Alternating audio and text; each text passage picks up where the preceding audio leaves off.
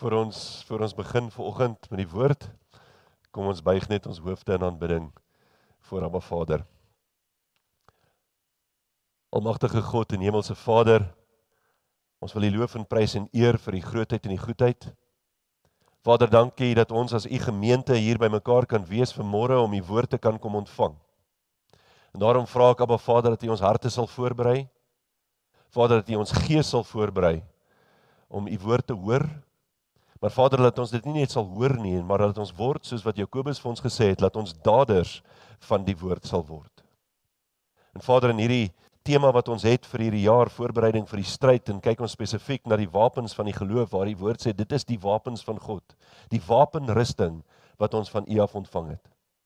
Wanneer ons ook hierdie wapenrusting vanoggend hanteer en bespreek, dan vra ons Here dat U sal aan ons kom openbaar die belangrikheid daarvan maar ook die mag en die krag daarvan sodat ons ook in die mag en die krag van u woord kan funksioneer. En ons eer en loof en prys u daarvoor in die magtige naam van Yeshua, ons saligmaker en verlosser Jesus Christus.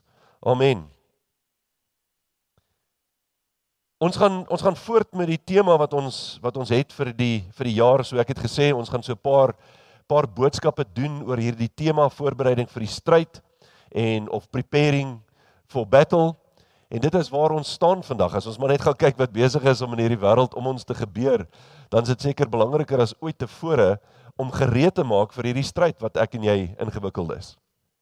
So verlede week het ons begin met die wapens van die geloof en vanoggend is dit wapens van geloof deel 2. Daar gaan 'n deel 3 wees.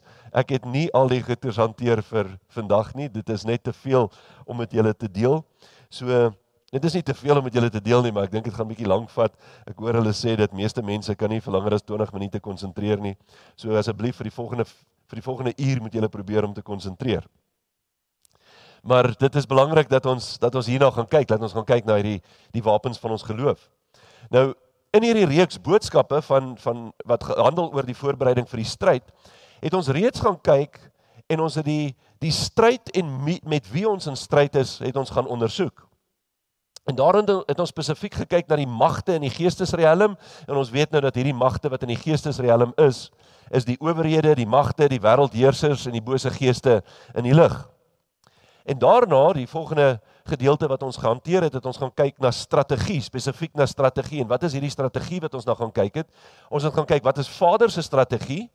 Wat is die vyand se strategie en wat is ons strategie wat ons van Vader ontvang wat ons kan gebruik om ons te help om oorwinning te behaal in hierdie stryd.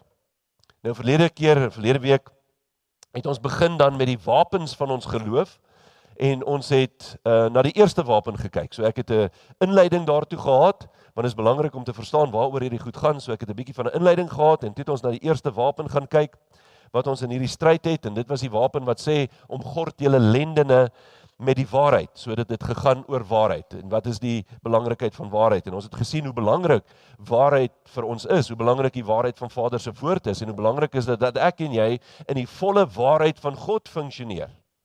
Nie in die waarheid van die wêreld nie nie in die wêreld wêreld in die waarheid van mense se opinies nie maar in die waarheid van Vader. Dit is waar ek en jy moet wees Nou en dan moet ons baie versigtig wees en ek het gepraat daaroor dat ons versigtig moet wees dat in hierdie gretigheid na die waarheid dat ons nie die fout of die afwyking van die waarheid moet najag nie. Nou daar's 'n ding wat ek al baie met julle bespreek het is dat ek sê ons moet versigtig wees vir die leuen of vir die valsheid en en hoe steek mense leuen weg? Jy sit dit tussen twee waarhede. En dit is wat meeste van die mense doen. Hulle sal jou waarheid vertel en 'n waarheid vertel en hier in die middel is 'n groot leuen en omdat ons dink dit klink soos die waarheid, glo ons ook die leuen of ons glo die valsheid. So ons moet werklik versigtig wees dat ons nie in daardie struik trap nie of in daardie struik verval nie. So ek wil net weer vanoggend weer daai gedeelte gaan lees oor die wapenrusting van God wat ons in Efesiërs 6 kry sodat ons 'n geheelbeeld weer vorm van die wapens en soos ek vir julle gesê het in hierdie gedeelte As jy gaan kyk daarna sal jy sien ek het met rooi lettertjies het ek vir julle ge, of rooi rooi syfers het ek vir julle gewys elkeen van die wapens van God wat belangrik vir ons is. En dan begin ons by Efesiërs 6 vers 13 ons gaan tot by 18 lees.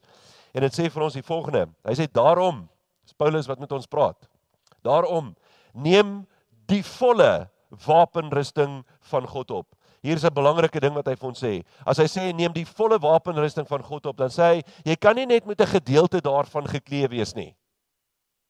Jy moet alles gebruik.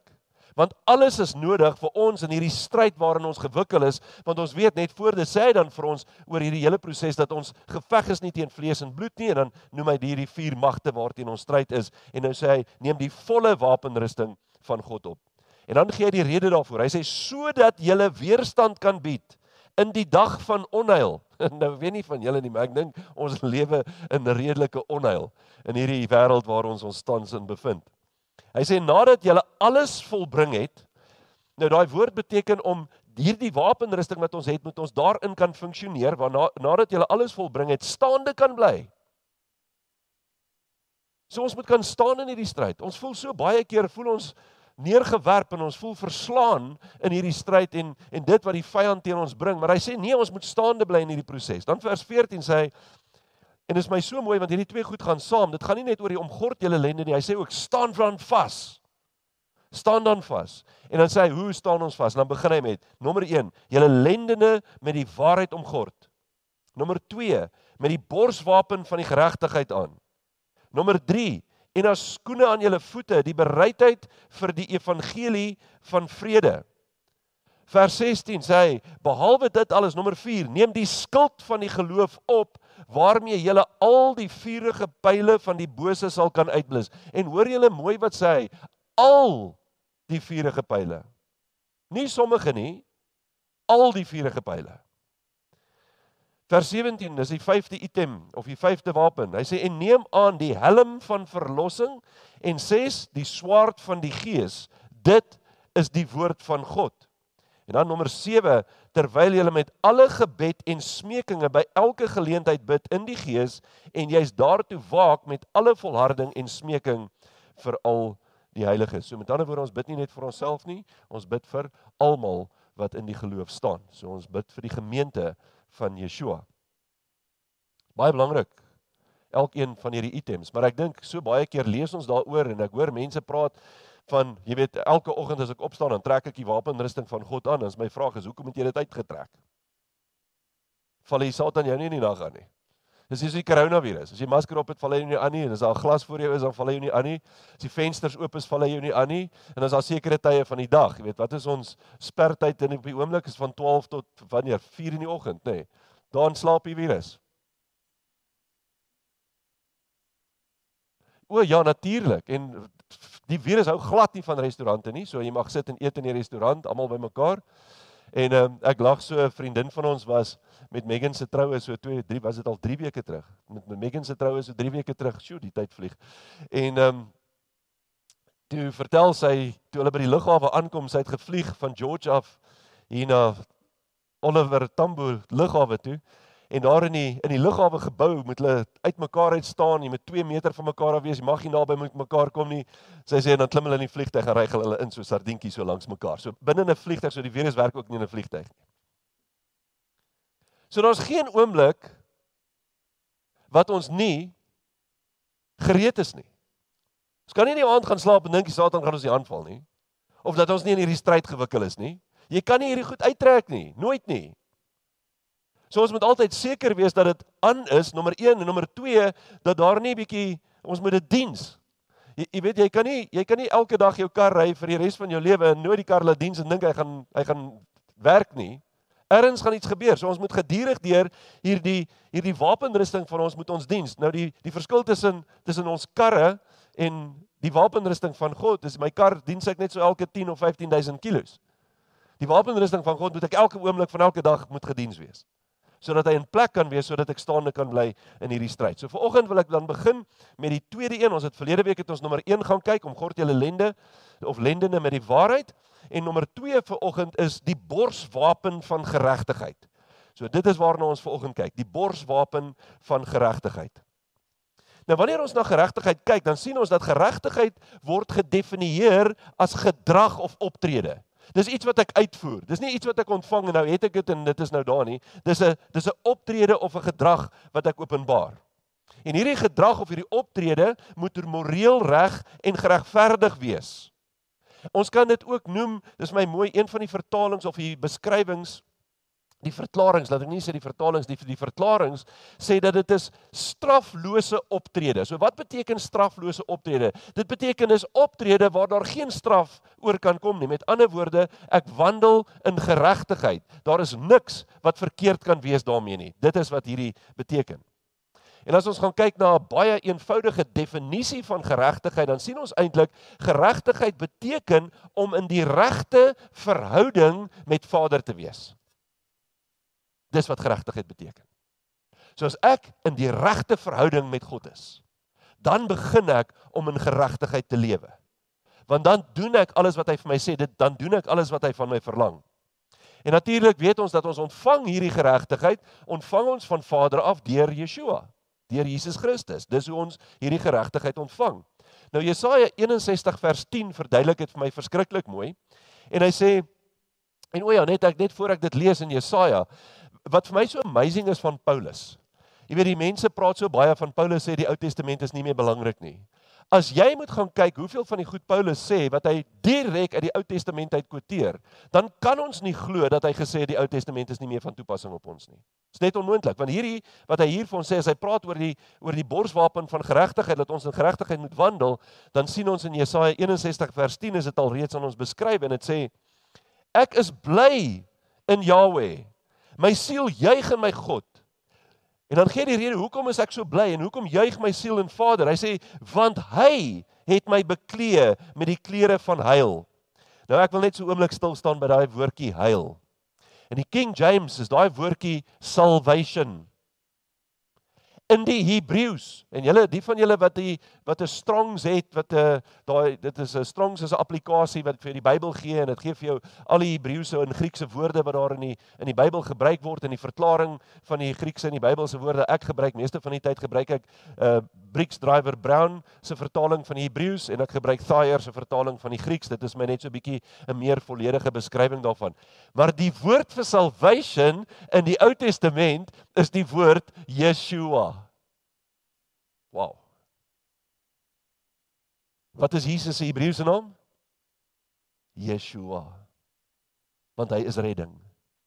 En ek wil hierdie gedeelte vir julle lees en luister wat sê as jy dit met die Hebreëse woord bylees. Hy sê want hy het my beklee met die klere van Yeshua. Sê Paulus nie trek Christus aan nie. Julle moet julle met Christus beklee. Dis wat Jesaja hier vir ons sê. Wow, dis amazing. Anyway, dit was my wow oomblik. Ehm um, kom ons gaan aan. Hy sê my in die mantel van geregtigheid gewikkel. Wie het hom in die mantel van geregtigheid gewikkel? God het. Vader Jahweh het hom in die mantel van geregtigheid gewikkel. Hy sê, hoor hierdie is mooi. Hy sê soos 'n bruidegom wat priesterlik die hoofversiersel ombind. En nou kom Johannes en hy sê vir ons dat ek en jy dat Yeshua het ons tot konings en priesters vir sy God geroep. En as jy gaan kyk na hierdie ding wat hy van praat hier oor die bruidegom, dan sê hy in sy koninklike bruidegomskleed. Dan beskryf dit hierdie hele proses van koningskap en bruidskap of koningskap en priesterskap. En dit is my so mooi dat hy dit hier op hierdie manier uitbeeld en ja, dis 'n belang ek gaan nou vir julle iets anders daaroor sê. Hy sê die hoofversier sal hom met en soos 'n bruid wat haar versier met haar juwele. Kom ons gaan dink net. So my dogter is 3 weke terug gesy getroud. En sy het pragtig gelyk. En haar man het pragtig gelyk.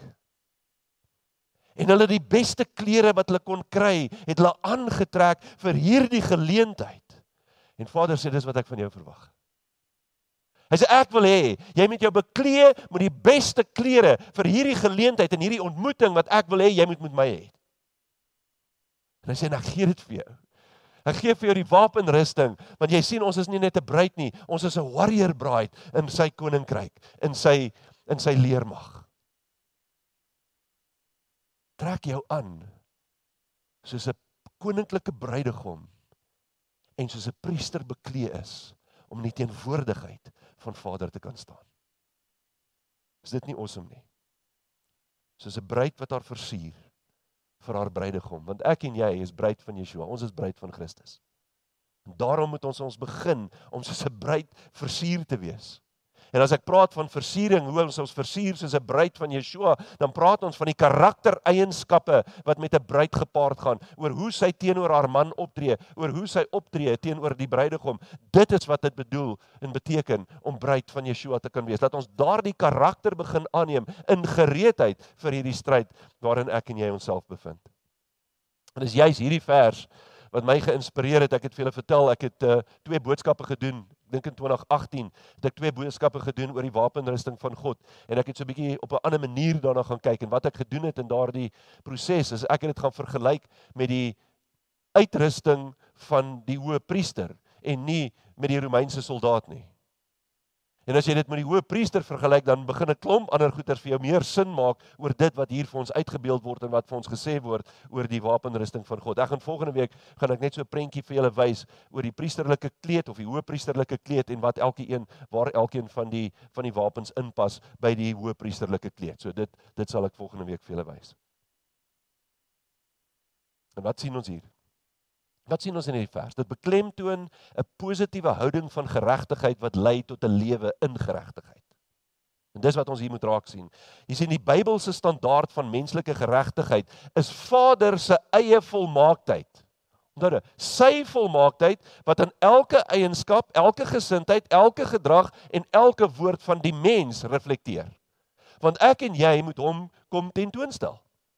Ek praat baie keer as ons praat by ons huwelikseminare en ek praat met die mense oor die oor die rol van die van die man in die huis en die rol van die vrou in die huis, dan gebruik ek dan wys ek dat die man in die huis is stel altyd vir Abba Vader en vir en vir Yeshua voor. So ek as man moet aan my gesin, aan my vrou en my kinders wys hoe Vader lyk. En ek kan dit alleenlik doen as sy karakter deur my reflekteer. As ek in sy geregtigheid lewe, daardie geregtigheid waarmee hy my bekleed, dan kan ek in daardie rol van my instaan. Dan kan ek dit aan ander mense kom toon. Dan kan ek dit wys vir ander mense. Paulus verduidelik dit in 2 Korintiërs 5 vers 21. Hy sê want hy het hom wat geen sonde geken het nie, so Vader het vir Yeshua wat geen sonde geken het nie, sonde vir ons gemaak. Hoor mooi. Hy het die sonde op hom geneem Hoekom? Sodat ons kan word geregtigheid in uh, van God in hom. Wow. So hy sê vir ons, gee die sonde vir my sodat 'n Vader se geregtigheid kan ontvang, sodat jy in geregtigheid kan wandel. Dat jy nie meer bekommer hoef te wees oor die sonde nie. En as ek sê jy moet nie bekommerd wees oor die sonde nie, beteken nie jy kan maar aangaan om te sondig en nie worry daaroor nie. Dis nie wat ek bedoel nie. Dit bedoel dat omdat hy die sonde op hom gevang het, het ek die vryheid om dit nie meer te doen nie. En wanneer ek in geregtigheid wandel, dan lê ek die sonde af. Soos die woord van God vir ons sê. Die geregtigheid van Yeshua beskerm ook ons lewensbelangrike organe. As jy gaan kyk, hy praat van hierdie borsplaat van geregtigheid. Waar sit die borsplaat? Hier om die bolyf. Dit beskerm die hart. Dit beskerm die longe. Dit beskerm alles wat hier aangaan. Dit beskerm ons borskas. Maar weet julle wat, as jy mooi gaan kyk daarna, dan sien ons volgens die woord van Vader is die hart sekerlik die mees kwesbaarste van alles. Want ons sien in Spreuke 4 vers 23 skryf Salomo vir ons. Hy sê: "Bewaak jou hart meer as alles wat bewaar moet word, want daaruit is die oorspronge van die lewe." Nou ek wil vir julle wys wat beteken hierdie woord hart. Ons lees altyd die hart. Jy weet, ons dink ons daar gepraat word van die hart is dit hierdie orgaan en dan kan ons nie lekker mooi verstaan ja, hy pompie bloed. Dis seker hoekom hy die oorspronge van die lewe is, want die lewe is mos in die bloed. Maar daar's 'n dieper betekenis ten opsigte van hierdie hart, die betekenis van die hart. In die Hebreëus is die woord hart is die woord lef. Nou, ek spreek dit uit met 'n v, want as hy hom so geskryf is soos L E B, dan word die B aan die einde van die Hebreëse woord word meeste van die tyd uitgespreek as 'n v klank. So lef is die woord wat daar staan. As jy wil lep sê as jy welkom, maar die regte uitspraak is lef. En kyk mooi wat dit beteken. Hy sê the heart, so met ander woorde die hart, maar luister mooi. Also used figuratively very widely for the feelings, met ander woorde in emosies. The will, the mind, jou gedagtes and even the intellect. Likewise for the center of anything, courage, kindness, understanding, wisdom. Hy sê beskerm dit bo alles. Want daaruit is die oorspronge van die lewe. Met ander woorde, wat in my gedagtes aangaan, my intellek, wat my emosies betref, ek moet versigtig wees daarvoor dat ek nie dood daardeur spreek of daardeur dink nie. En as jy gaan na hierdie goed gaan kyk, dan sien ons dit is al die aktiwiteite wat in die brein plaasvind. So nie in die fisiese hart, die orgaan nie, maar die beginsel van dit wat in die brein besig is om te gebeur. En onthou wat ons gesê het, die borsplaat word in plek gehou deur die gordel deur die waarheid. Met ander woorde, geregtigheid kan nie in plek wees as die waarheid nie reeds daar is nie. So geregtigheid kan alleenlik funksioneer wanneer die waarheid teenwoordig is en hoe vind ons die waarheid? Ons vind die waarheid in die woord van God, want Yeshua het gesê, "Vader, u woord is die waarheid." En as hy van homself praat in Johannes 14 vers 6, dan sê hy, "Ek is die weg, die waarheid en die lewe." En dit is wat die wat geregtigheid beklemtoon. Yeshua kom en hy praat in sy bergprediking. Maak hy 'n belangrike stelling oor geregtigheid. En in Matteus 5, julle kan dit gaan lees, Matteus 5 vers 6, sê hy dan ook: "Wie honger en dors na die geregtigheid." Luister mooi, wie honger en dors, wie smag daarna. Dit is beteken as jy honger het, ek weet nie of wie van julle was al honger en dors nie. Ja, dis nie lekker nie want jy wil nou iets eet en jy wil nou iets drink wat jy so verskriklik dors. En ek praat nie sommer net as jy dink, hm, ek wonder of ek dors is nie. As jy regtig regtig dors is en regtig honger is. Daai begeerte wat jy het na die kos en die water, dis wat hy sê, as ek en jy daai vlak van begeerte het na geregtigheid, dan sê hy wat? Hy sê dan sal ons geseënd wees. Hoekom? Want daardeur word ons versadig. Ons siel word versadig. Ons gees word daardeur versadig. En dit kan alleenlik gebeur wanneer ons in geregtigheid wandel. Dis as ons hierna gaan kyk in die emosionele, die psigiese en die geestelike dimensies van ons lewe, behoort ons 'n intense strewe daarna te hê om in die regte verhouding met Vader te wees. Want wanneer ons in 'n regte verhouding met hom staan, onthou nou ek het gesê, dit is die is die basiese definisie van geregtigheid is om re, in regte verhouding met Vader te wees. Weet julle as julle bietjie gaan lees in Spreuke 10 en 11, dan beskryf Salomo in daai daai twee hoofstukke gedeur gedurende deur daai hoofstukke. Ek kan nou nie onthou hoeveel keer nie, maar is 'n hele paar keer wat hy beskryf wat dit beteken om in geregtigheid te lewe of wat die voordele daarvan is om in geregtigheid te lewe. En as ek daai twee gedeeltes gaan lees, wat vir my uitstaan daarvan is dat geregtigheid gesetel moet wees in die vyf aspekte wat ek al met julle gedeel het wat ek gesê het daar's vyf dinge waaroor ek en jy kan heers waaroor ek en jy beheer het en as jy daai gedeelte lees daai hoofstuk 10 en 11 gaan lees van Spreuke dan sien jy dat hierdie vyf goed kom gedurig deur in hierdie gedeelte voor wat geregtigheid betref en wat is daardie vyf goeders wat ek met julle gedeel het wat ek en jy beheer oor kan hê Dis die enigste ding wat ek en jy kan oorheers. Die enigste goed wat ons kan beheer. Glo vir my, probeer al die ander goed, daar's niks anders wat jy kan beheer nie. En dit is wat? Ons gesindheid, ons gedagtes, ons emosies, ons woorde en ons optrede.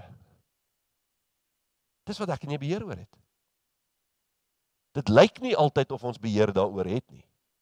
Maar dis eintlik waaroor ek en dis al waaroor ek en jy beheer kan oor uitoefen. So kom ons gebruik die autoriteit wat God ons gegee het, wat ons deur Yeshua ontvang het en ons heers oor daai vyf aspekte van ons lewe.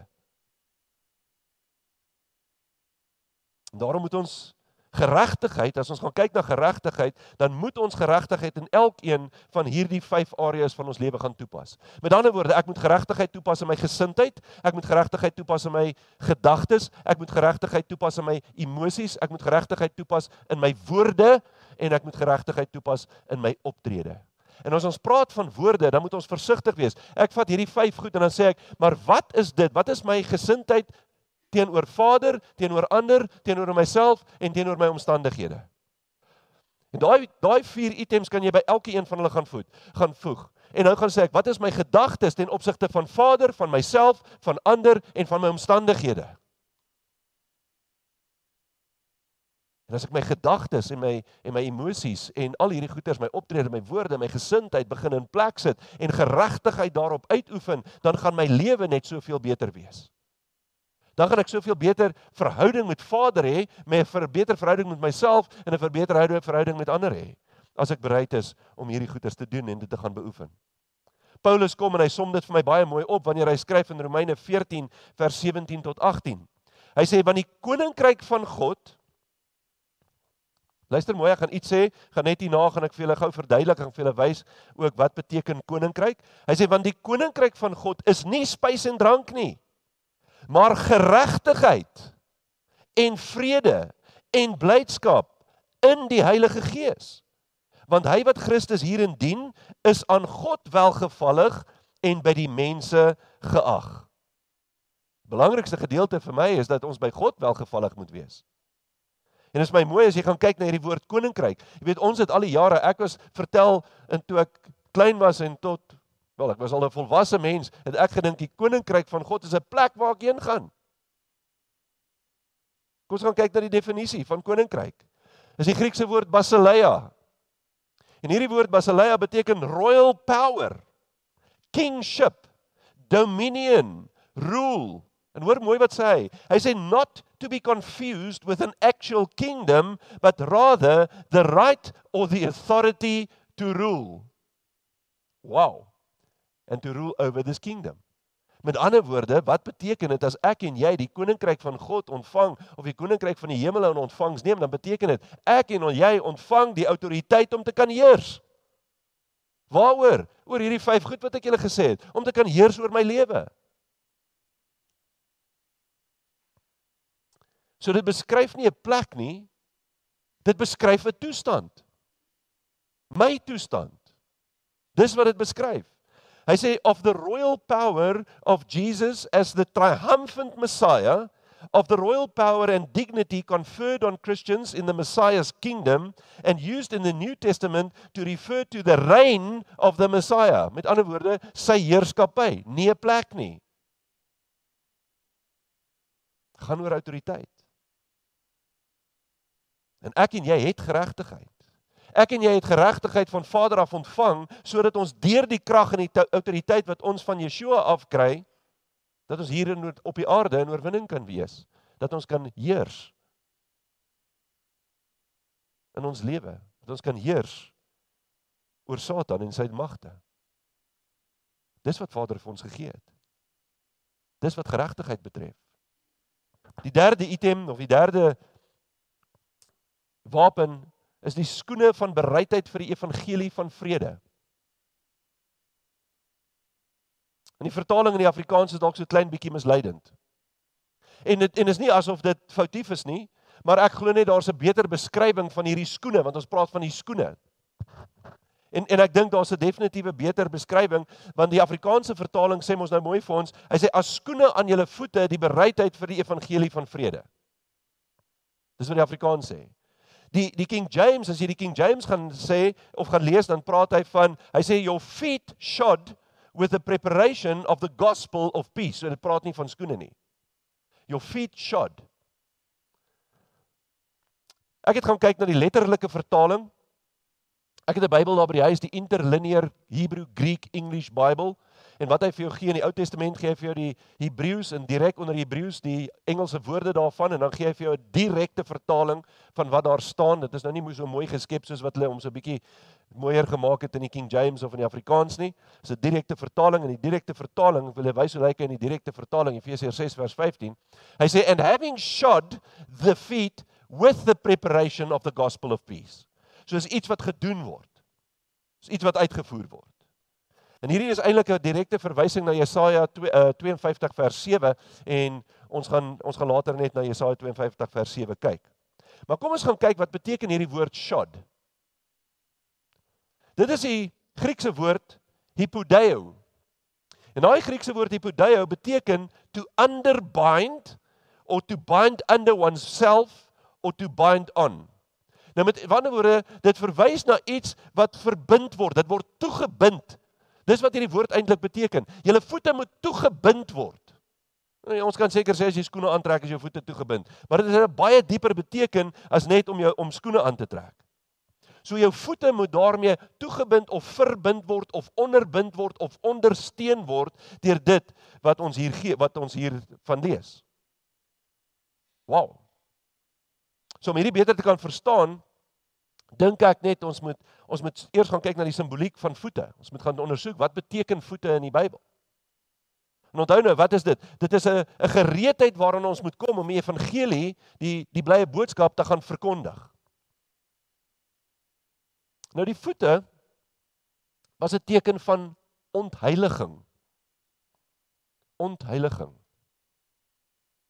So wat het gebeur? Wanneer jy by iemand aan huis kom en jy het nou gestap, hulle het nie toeskoene gehad en kousies gehad soos wat ons vandag het nie en 'n karre gery tot waar jy wil wees nie. Hulle het met die stofpad geloop. Daar was ook nie teer nie. So jy het met die stofpad geloop na waar ook al jy wou heen gaan. En wanneer jy by 'n persoon aan huis gekom het, het jy nie ingestap met daai stowwerige vuil voete nie. So wat hulle gedoen het, hulle het gewoonlik 'n slaaf gehad en dan jy gaan sit en die slaaf het 'n emmertjie gevat en jy het jou voete binne in die emmer gesit en die slaaf het jou voete gewas en dan afgedroog sodat jou skoene, ag jou skoene, jou voete skoon kon wees wanneer jy in jou gasheer se huis kon ingaan.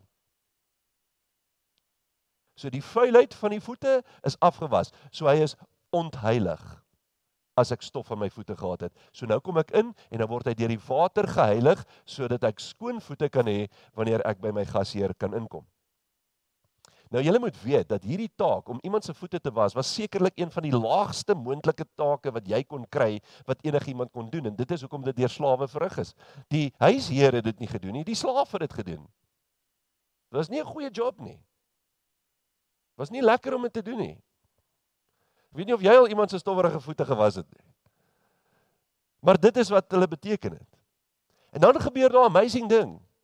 Die disippels sit by mekaar en Yeshua kom en hy sê vir hulle ek gaan julle voete was. En hy sê en hy bind 'n doek om hulle voete mee af te droog. Hy bind 'n doek om sy lyf en hy vat 'n bak water en hy kom sit en nou weet ons van Petrus, nê. Nee, Petrus is 'n interessante ou in die woord.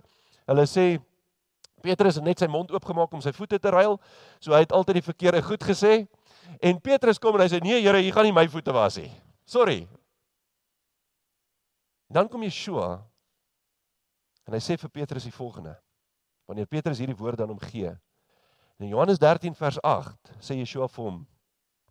Hy sê as ek nie as ek jou nie was nie, het jy geen deel aan my nie. Hoor mooi wat hy vir hom sê. Hy sê as ek jou nie heilig nie, kan jy nie deel van my hê nie. Want daai hele proses van voete was is 'n teken van reiniging of 'n teken van heiligmaking. En Yeshua sê, "Deur my gaan die heiligmaking kom en in my sal jy heiligmaking kan vind. En as jy nie heiligmaking vind nie, kan jy nie deel van my wees nie." Wow. Ons is baie geneig om mense se voete te was, maar ek dink jy ons weet die volle betekenis daarvan wat dit eintlik sê nie. En daar is niks verkeerd om iemand se voete te was nie. Moet nie my verkeerd verstaan nie. Ons het dit al by ons in die gemeente ook gedoen gedurende diens. Maar dink mooi aan wat besig is om hier te gebeur. Wanneer Yeshua sy disippels se voete was. Jy sien heiligmaking kan slegs gebeur deur Yeshua en Yeshua is die woord van God. So ons heiligmaking kan alleenlik gebeur deur die woord van Vader. En hoe word my en jou voete ontheilig? Ons voete word ontheilig omdat dit aan die grond raak wanneer ek in die stofpad stap. En wat is dit 'n vergelyking van? Dis 'n vergelyking van hierdie wêreld waarin ons leef. En die woord van God sê vir ons dat die wêreld is wat in die mag van die bose. So as ek en jy deel word van die wêreld, dan is ons besig om onsself te ontheilig en dan moet 'n proses van heiligmaking plaasvind sodat ek in die teenwoordigheid van God kan staan.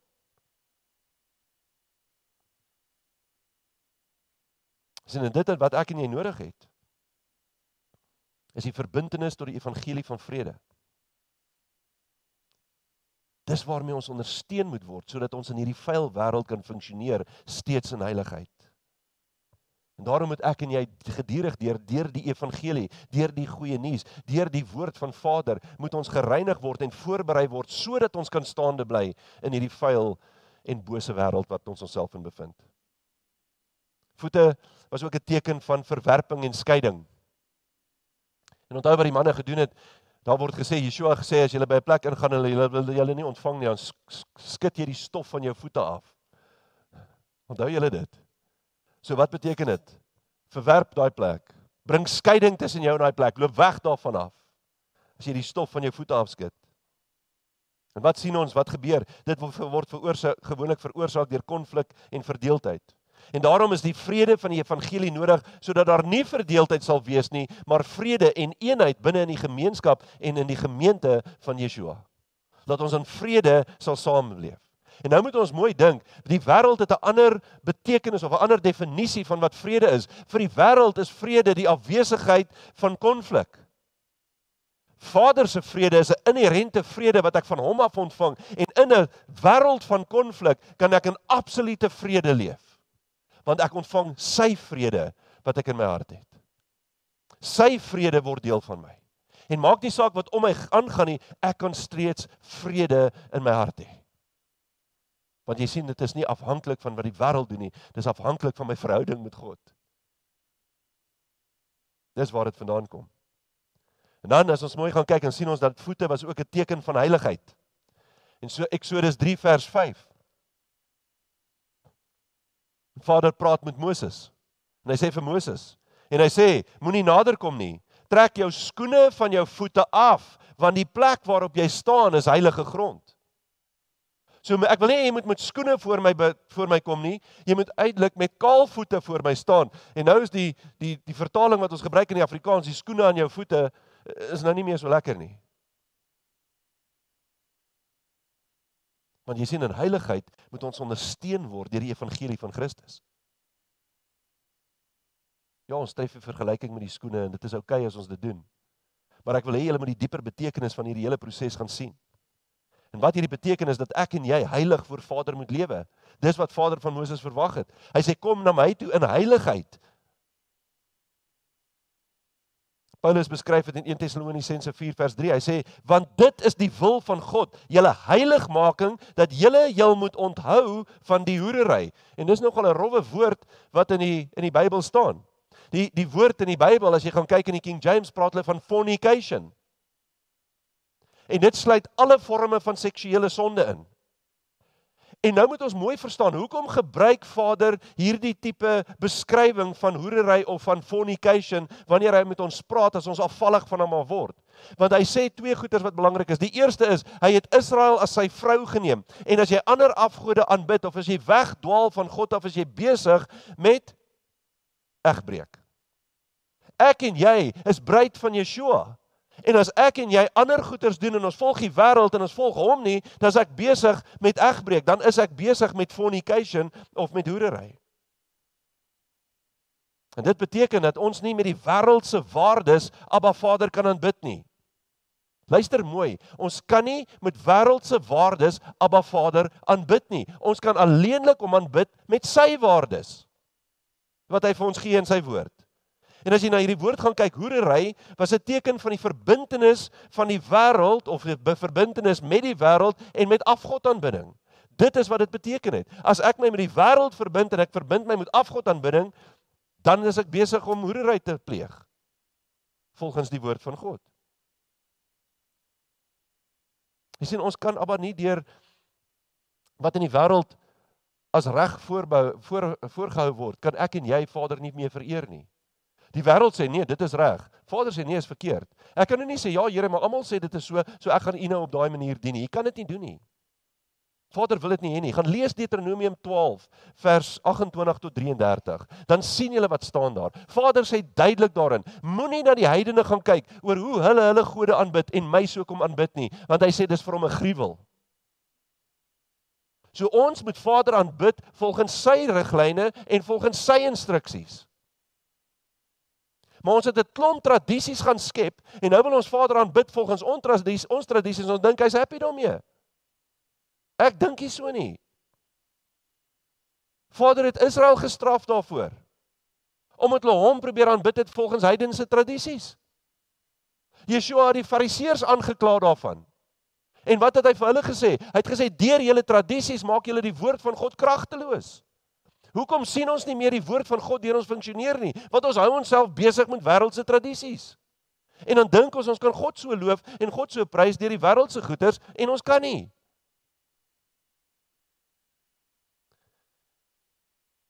Wat sê wêreldse lese? Ek het dit al baie met julle gedeel. Do what thou wilt is the whole of the law. En ons het dit begin inbring in Christendom. Want die baie mense begin nou vir ons leer en vir ons sê, "Wel ek, ek leer nie daai uit nie, maar daar's baie mense wat na hulle luister." As 'n klomp predikers wat besig is om te sê, "Nee man, moenie worry nie. Jy kan gaan sonde doen net soveel as wat jy wil. Die Here se genade is groot genoeg. Hy's jy's beskermd." Jy kan doen net wat jy wil. Jy kan Halloween voer net vier net soos wat jy wil. Jy kan betrokke raak in waarsêry. Jy kan die sterre voorspel gaan lees. Jy kan clairvoyance gaan sien. Jy kan glo in numerologie ensovoorts ensovoorts ensovoorts. Want die wêreld sê is reg. En jy's veilig. Die Here se genade is groot. Hy sal jou hy sal jou weerhou van al hierdie goeters. Moenie stres daaroor nie. Dit is nie waar nie. Gaan lees Deuteronomium 28 vers 33 want die wêreld vir ons sê ek kan doen net wat ek wil en dit sal fyn wees. Sien dit is gespreek deur 'n man met die naam van Alester Crowley. Ek het al baie van Alester Crowley gepraat en ek het al baie na hom verwys. Hy het homself the beast genoem. Sy ma het gesê hy is die anti-kris. Dis hoe erg hierdie ou was. En weet julle wat gebeur? Ons het ver oggend het ons hier gestaan en ons het gesing.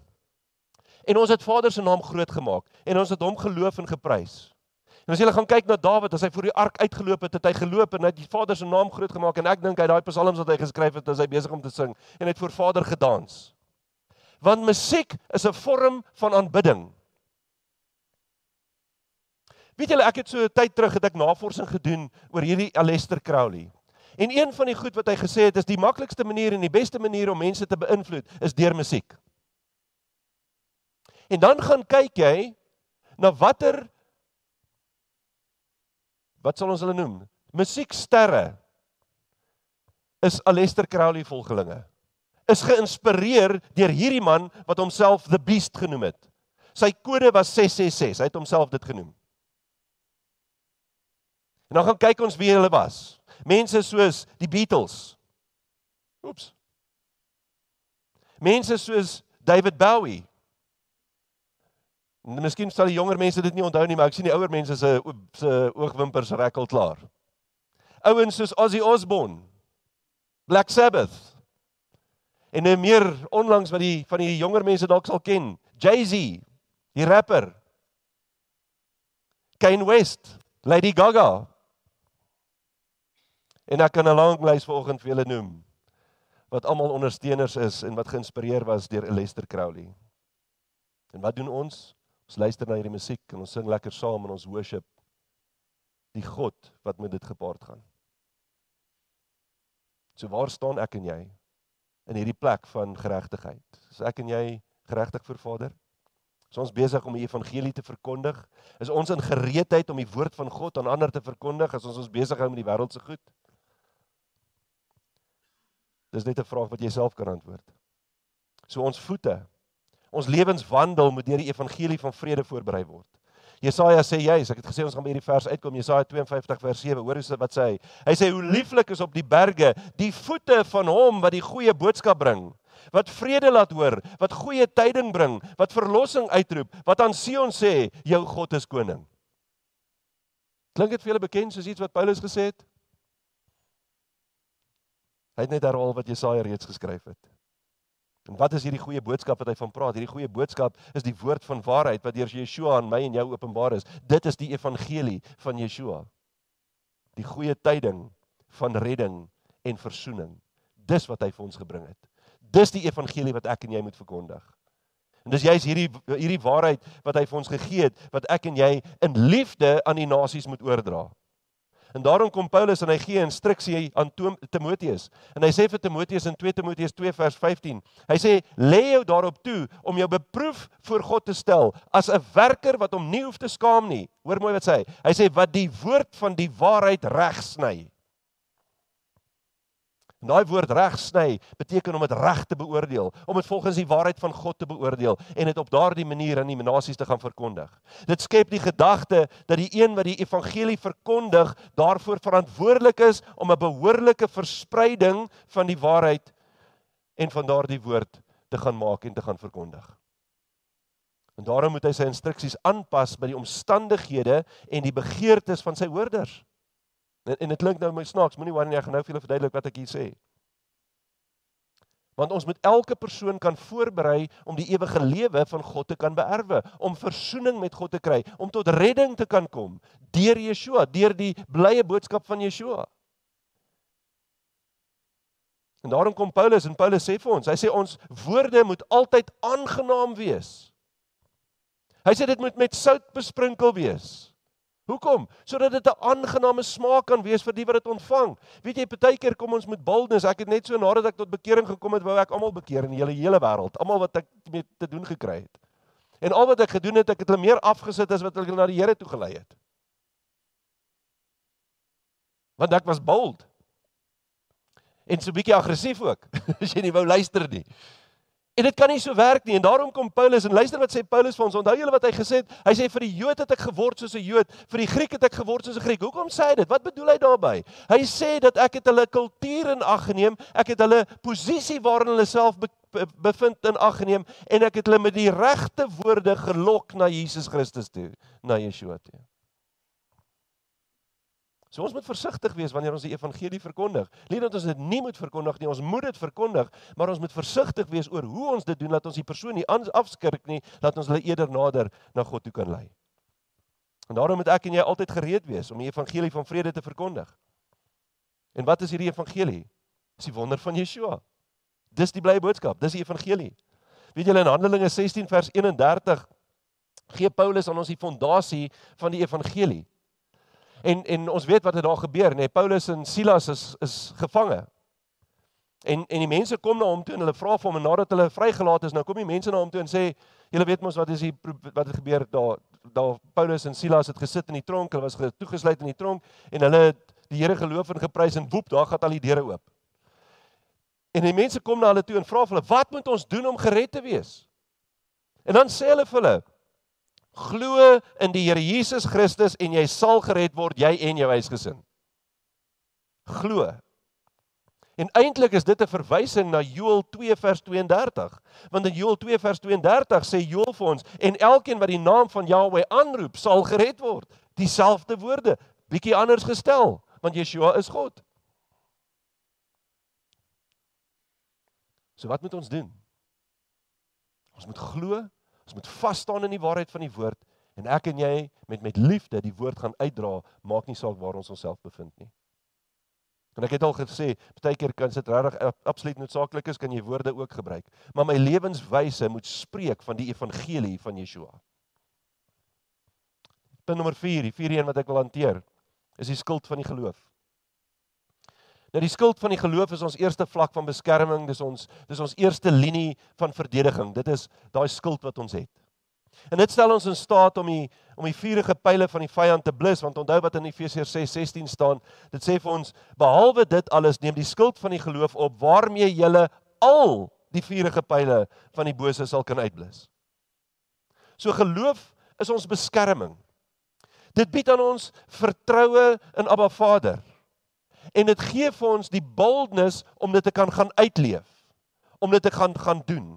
En daarom moet ons vertroue in die woord van God gesetel wees. Hoekom? Want Paulus sê vir ons in Romeine 10 vers 7, onthou julle wat sy woorde was, dat die geloof is dus uit die woord en die uh, of die uh, geloof is uh, uit die gehoor en die gehoor is uit die woord van God. Met ander woorde, waar bou ek en jy geloof? Ons bou ons geloof wanneer ons tyd spandeer in Vader se woord. Yeshua sê dat ons geloof so groot soos 'n mosterdsaad sal wees. Of as dit so groot was, dan sou ons berge kon versit. Onthou julle dit? So wat sê hy vir ons? Geloof is 'n magtige wapen om ons eerstens te beskerm en tweedens om ons die vermoë te gee om staande te bly in hierdie stryd wat ek en jy besig is om te voer. En hoe sterker ons geloof word, hoe makliker sal dit vir ons wees om die pile van die van die vyand wat hy op ons afstuur om dit van ons af weg te wys hierdie pile van vrees, pile van twyfel, pile van onsekerheid sodat ek en jy dit kan afweer wanneer dit na ons kant toe gekom. En daarom moet elkeen van ons in geloof groei soos 'n mosterdsaad eh, uiteindelik in 'n plant ingroei. Want dit bly nie net by die saad nie, die saad word 'n boom wat groei, 'n plant wat groei wat weer saad gee. Yeshua vergelyk vertel vir ons en hy en hy tref hierdie verduideliking in die gelykenis van die mosterdsaad. Gee sy vir ons in Matteus 13 vers 31 tot 32. Hy sê 'n ander gelykenis het hy hulle voorgehou en gesê: "Die koninkryk van die hemele is soos 'n mosterdsaad." Wat het ek gesê net nou is die koninkryk? Die autoriteit om te kan heers. So ons kan hier sê, die autoriteit om te kan heers is soos 'n mosterdsaad wat 'n man neem en in sy land saai. Wat wel die kleinste is van al die soorte saad. Maar as dit gegroei het, so wat moet met ons geloof gebeur? Ons geloof moet soos 'n mosterdsaad begin groei. Dit is hoekom Yeshua dit vergelyk met 'n mosterdsaad. Miskien begin my geloof klein, maar soos wat ek na mate ek die woord van God lees, na mate ek die woord van God begin leer, na mate ek die God die woord van God begin studeer, na mate ek die woord van God begin doen, begin my geloof groei. Hy sê wat wel die kleinste van al die soorte saad is, maar as dit gegroei het, groter is as die groentesoorte en 'n boom word sodat die voëls van die hemel kom en nes maak in sy takke. En wie is die voëls? Dis die nasies wat nader kom om die evangelie, om die woord van God te ontvang. Dis wat hy daardeur sê. En dan kom Paulus en hy sê in 2 Tessalonisense 1 vers 3 tot 4. Hy sê ons moet God altyd oor julle dank, eh, broeders, soos dit billik is omdat julle geloof grootliks toegeneem en die wederkerige liefde van elkeen van julle almal groter word. So wat sien ons hier? Hulle geloof het toegeneem en hulle liefde het toegeneem. En as ons geloof groei, groei ons liefde saam met dit, want dit is verbind met mekaar. Ons kan nie die liefde en die geloof van mekaar skei nie. Want wat het Yeshua gesê? Hulle sal julle ken aan die liefde wat julle vir mekaar het. Vers 4. Hy sê sodat ons self self in die gemeente van God oor julle roem vanweë julle volharding en geloof onder al julle vervolginge en die verdrukkinge wat julle verduur. So hierdie gemeente het hulle self bevind in 'n stryd. Hulle was in 'n stryd gewikkel en hoe het hulle staande gebly in hierdie stryd? Hulle het die wapens van geloof gebruik. En daardeur kon hulle staande bly in die geloof en in die liefde wat hulle gehad het. So hoe meer tyd ons in die woord spandeer, meer tyd ons spandeer om die woord te bestudeer, nie net te lees nie, maar te bestudeer. En hoe meer ons onsself met die woord versadig, hoe groter en sterker sal my en jou geloof kan word. Jy sien ons geloof moet so groot word dat dit ons totaal en al kan beskerm. Dat dit ons volledig kan toemaak, kan cover as jy dit die Engelse woord kan gebruik. Van ons hoof af tot onder by ons voete, dat alles toegemaak kan word deur hierdie geloof sodat ons geloof ons beskerming en ons verdediging kan wees. En wanneer het ons dit nodig? Wanneer ek en jy uitgaan om die kwaad met die goeie te kan oorwin. Dis wat tot die woord van God vir ons sê wat hy van my en jou verwag. En is dit nie juist waarna Paulus verwys het toe hy gesê het in Filippense 4 vers 13 toe hy gesê het ek is tot alles in staat deur Christus wat my krag gee. Met ander woorde, dit kom nie uit myself uit nie, maar dit kom in die krag en die autoriteit wat hy vir my gegee het om dit te kan vermag. So ek ontvang hierdie krag deur die geloof wat ek in Yeshua het, want sonder geloof sê die woord is dit onmoontlik om God te behaag. Ek wil afsluit vanoggend met 'n met 'n interessante illustrasie. Ek dink is 'n interessante illustrasie. En hierdie illustrasie is van die skild of die skilde van die Romeinse leermag. Hulle het verskillende tipe skilde gebruik. Sekere van die manskappe het het, het, het ander tipe skilde gehad wat hulle in die geveg mee uh betrokke geraak het en hoe hulle hierdie skilde teen die teen die vyand gebruik het. Dis nogal 'n baie interessante verhaal. Nou wat die Romeinse soldate gedoen het, hulle het hulle beskerm deur met hulle skilde 'n formasie te vorm wat bekend gestaan het as 'n testudo. Die die formasie het bekend gestaan as 'n testudo. Nou ek het 'n prentjie, ek het eintlik 3 prentjies vir julle om vir julle te wys hoe lyk hierdie formasie, hierdie testudo. Nou julle kan hier bo sien, Dis 'n dis 'n paar sketse wat gemaak is. Daar is hulle kan jy sien hoe die skilde so bo hulle is.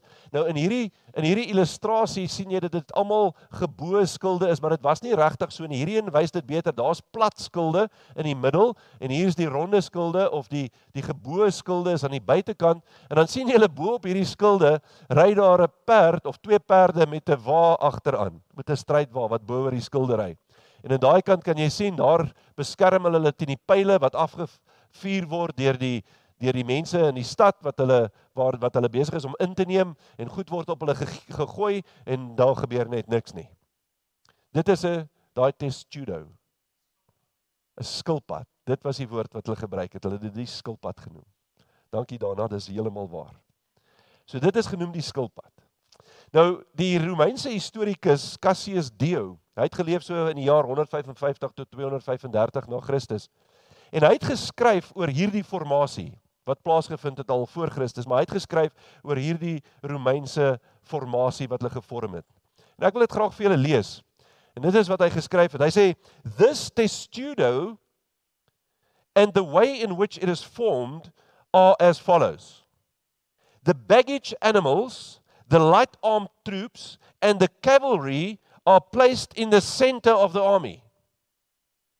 The heavy armed troops who use the oblong curved and cylindrical shields are drawn up around the outside, making a rectangular figure and facing outward and holding their arms at the ready.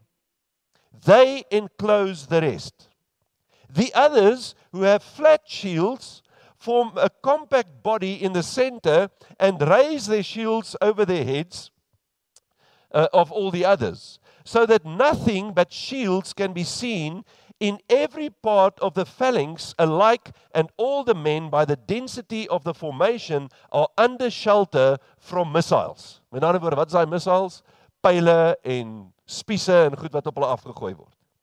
Of wat ook al, klippe wat hulle ook al mee bestorm is. Hy sê indeed It is so marvelously strong that man or men can walk upon it, and whenever they come to a narrow ravine, even horses and vehicles can be driven over it. Wow. Dis crazy. Dis amazing.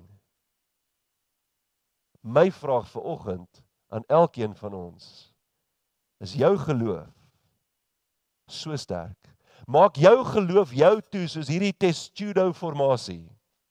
Sodat die vuurige pile van die bose jou nie kan bereik nie. Of al loop die vyand bo oor jou dat hy jou geen skade kan doen nie. Is dit hoe sterk ons geloof is? Soos hierdie formasie om ons om ons te beskerm? My gebed vir ons is dat elkeen van ons se geloof so sterk mag wees sodat ek en jy dit as 'n magtige wapen teen die vyand kan gebruik. Sodat die ons geloof kan dien as die magtigste wapen wat daar kan wees. Verlede week het ons ons lendene met die waarheid omgord. Ek weet nie of julle dit gaan doen het nie of julle daaroor aandag op aandag gegee het nie, maar dit is belangrik. Vandag het ons die borswapen van geregtigheid aangetrek. Ons voete het ons geskoei met die voorbereiding van die evangelie van vrede en ons het die skuld van geloof het ons vandag opgeneem. En wanneer ons hierdie aspekte van Vader se wapenrusting aanneem en ons nou gesê daarvolgens begin handel, dan berei ons onsself voor vir die stryd teen die owerhede, teen die magte, teen die wêreldheersers van die duisternis van hierdie eeu en teen die bose geeste in die lig. Dan kom ons in gereedheid om staande te bly in hierdie stryd. En daarom is dit nodig dat ek en jy onsself sal goed voorberei, dat ons geoefen sal wees in die wapentuig wat tot ons beskikking is, sodat ons die vyand daardeur kan verslaan. Volgende week gaan ons die laaste 3 aspekte van die wapens van ons geloof ondersoek. So gaan hierdie week. Ons het nou 4 van hierdie wapens het ons reeds ontvang en het julle inligting daaroor gekry. Gaan hierdie week en berei voor om die eerste 4 met volharding in te oefen en dan ook in jou lewe toe te pas. En gaan kyk wat se verandering dit al reeds in jou lewe vermag. En mag jou geloof en vertroue in Yeshua en Vader Jahweh groei soos 'n mosterdsaad wat in 'n volwaardige plant verander wat weer saad gee wat vrug dra. Dit is my so mooi. Jy weet as jy een mosterdsaadjie plant, kom daar een plantjie op. Maar daai een plantjie gee 'n oormag van mosterdsaad weer terug. So mag ons geloof so wees dat ons nie net een saadjie plant en een dingetjie opkom nie, maar laat die saad wat daaruit voortvloei soveel so menigte van saad wees dat ander ook daardeur versadig sal word. Wanneer ons die woord met hulle deel en wanneer ons in ons lewe vir hulle kan wys wie Yeshua en wie Vader is sodat ons in daai geregtigheid van Vader kan lewe en daarin kan funksioneer. En mag dit waar vir elke een van julle wees ook in hierdie week wat kom. Kom ons sluit af met gebed. En voor ons afsluit met gebed ek wil julle uitnooi vir môre Ek gaan dit sommer tesame met dit doen om saam met ons verbondsmaal te gebruik. Want wanneer ons hierdie goed sien en wanneer ons dit weet, dan weet ons dat alles wat ons het, kry ons van Yeshua af. Ons kan niks doen sonder hom nie. En daardie verbond wat hy met my en jou gesluit het. En in in die brood en in die druiwesap wat ons sien en wat ons gaan gebruik, beleef ons dit weer en en herinner dit ons aan wat hy vir my en jou kom doen het. Dat hy ons die krag gee en die mag gee en die autoriteit gee om staande te kan bly. En elke keer wanneer ons die verbondsmaal gebruik, dan herinner ons onsself aan hom wat hy vir my en jou kom doen het. Dat hy ons sondes van ons kom wegneem en dat dit nie meer nodig is vir my en jou om in sonde voort te leef nie. Dat ons daarvan ontslae kan raak. Ek en jy is vrygemaak van die sonde. Ons is nie meer onder die wet van die sonde nie, maar onder is onder die wet van genade. Vader se wet wat hy vir my en jou gegee het. En daarom wanneer ons die verbondsmaal gebruik, dink daaraan dat ons vryheid ontvang het. Dat ons Vader met vryheid en oorgawe kan dien en aanbid. Dat ons verzoening ontvang het met Vader sodat ons met boldness, met vrymoedigheid kan gaan en kan nader tot die genade troon van God. Amen. Maar Vader Here, dankie vir die wonderlike woord. Vader wat vir my net so amazing is van u woord is dat u reeds gekom het en u het vir ons gesê, maar ek het jou alles gegee wat jy nodig het om in oorwinning te leef. Neem dit op. Beoefen jouself daarin, gebruik dit. En daarom vra ek Vader dat U ons sal help om in hierdie wapenrusting van God dat ons dit sal inoefen, dat ons bekwam sal word daarin sodat ons kan staande bly teen die vyand.